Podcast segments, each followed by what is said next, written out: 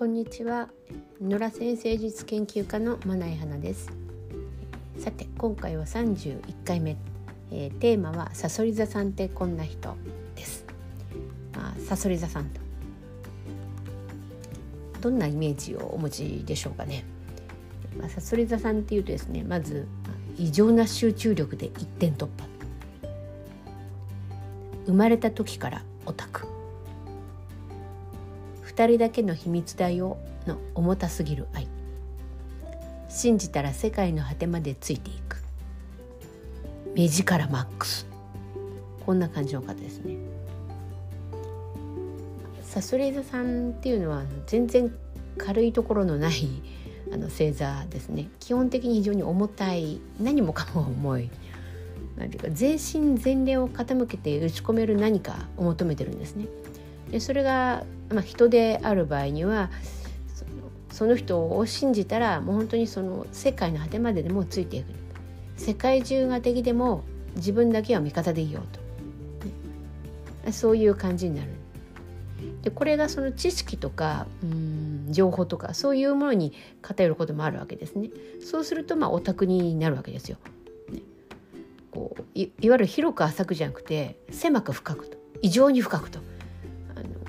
地球裏側まで突き抜けちゃうみたいなそういう感じの人ですね。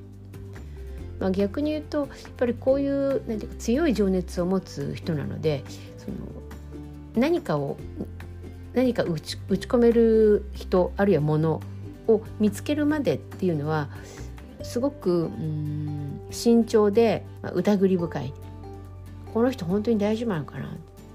でそういう感じでその相手を見見てると。でこうじっくりじっくり見た後によし大丈夫と思ったら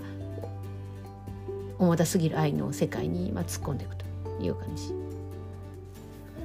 まあ、さそり座さんがあのこういうねその重たい感じを直そうと思ってもそれも無理なんで基本的にはその流あの流行とかねトレンドとかねそういうこう移り変わるものを追っちゃいけないですねそういうのを追わない方が幸せになれる